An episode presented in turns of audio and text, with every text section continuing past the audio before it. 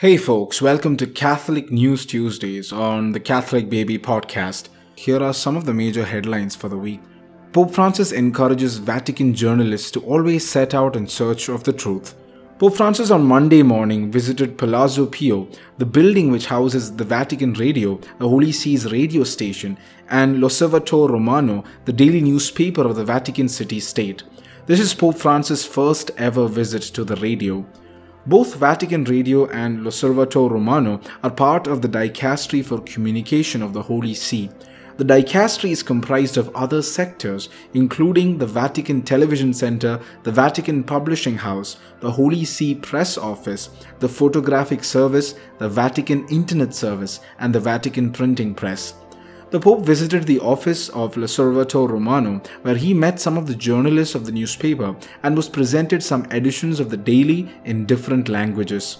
He also stopped by the multimedia office of Vatican Radio, where he was given a short rundown of the inner workings of the technical department. He even set aside some time to go live to air on Radio Vaticana Italia, chatting briefly with some journalists about reaching out to as many listeners and readers as possible. Jerusalem's Latin Patriarch calls for peace and forgiveness in the Holy City. The Latin Patriarch of Jerusalem, Archbishop Pierbattista Pizzaballa, OFM, focused his homily for Pentecost Sunday on the theme of unity.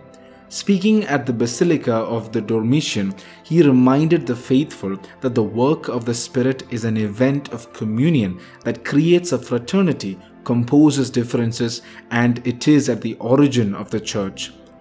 The new life of the Spirit is a life no longer lived in the solitary search for one's own fulfillment, but in the encounter with the brother with whom life is shared. It cannot be lived if it is not in turn communicated, shared, given, because this very life in itself is nothing but a gift. The Pope inaugurates the Italian Bishops' 74th General Assembly. Pope Francis on Monday inaugurated the Italian Episcopal Conference's 74th General Assembly that takes place from the 24th to the 27th of May in Rome. The theme of this year's General Assembly is Proclaiming the Gospel in a Time of Rebirth, setting out on a synodal journey. During the gathering, two vice presidents will be elected for the northern and central areas, as well as members of the Council for Economic Affairs and the presidents of the Episcopal Commissions.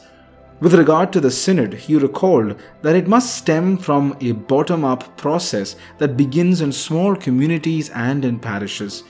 It is a process that will require patience and work, he said, allowing people to speak freely and giving space to the wisdom of the people of God.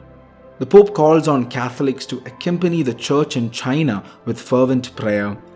The Holy Father recalled the great devotion of Chinese Catholics to the Mother of the Lord and of the Church at her sanctuary of Sheshan in Shanghai. Under the title of Our Lady of Sheshan, she is assiduously invoked by Christian families in the trials and hopes of daily life. He added, how good and how necessary it is that the members of a family and of a Christian community are ever more united in love and in faith.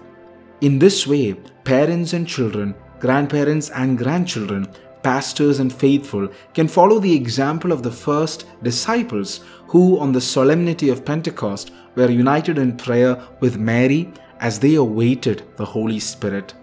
The verse for the day is 2 Timothy 2:24 The Lord's servant must not be quarrelsome but kindly to everyone. This content is credited to www.vaticannews.va.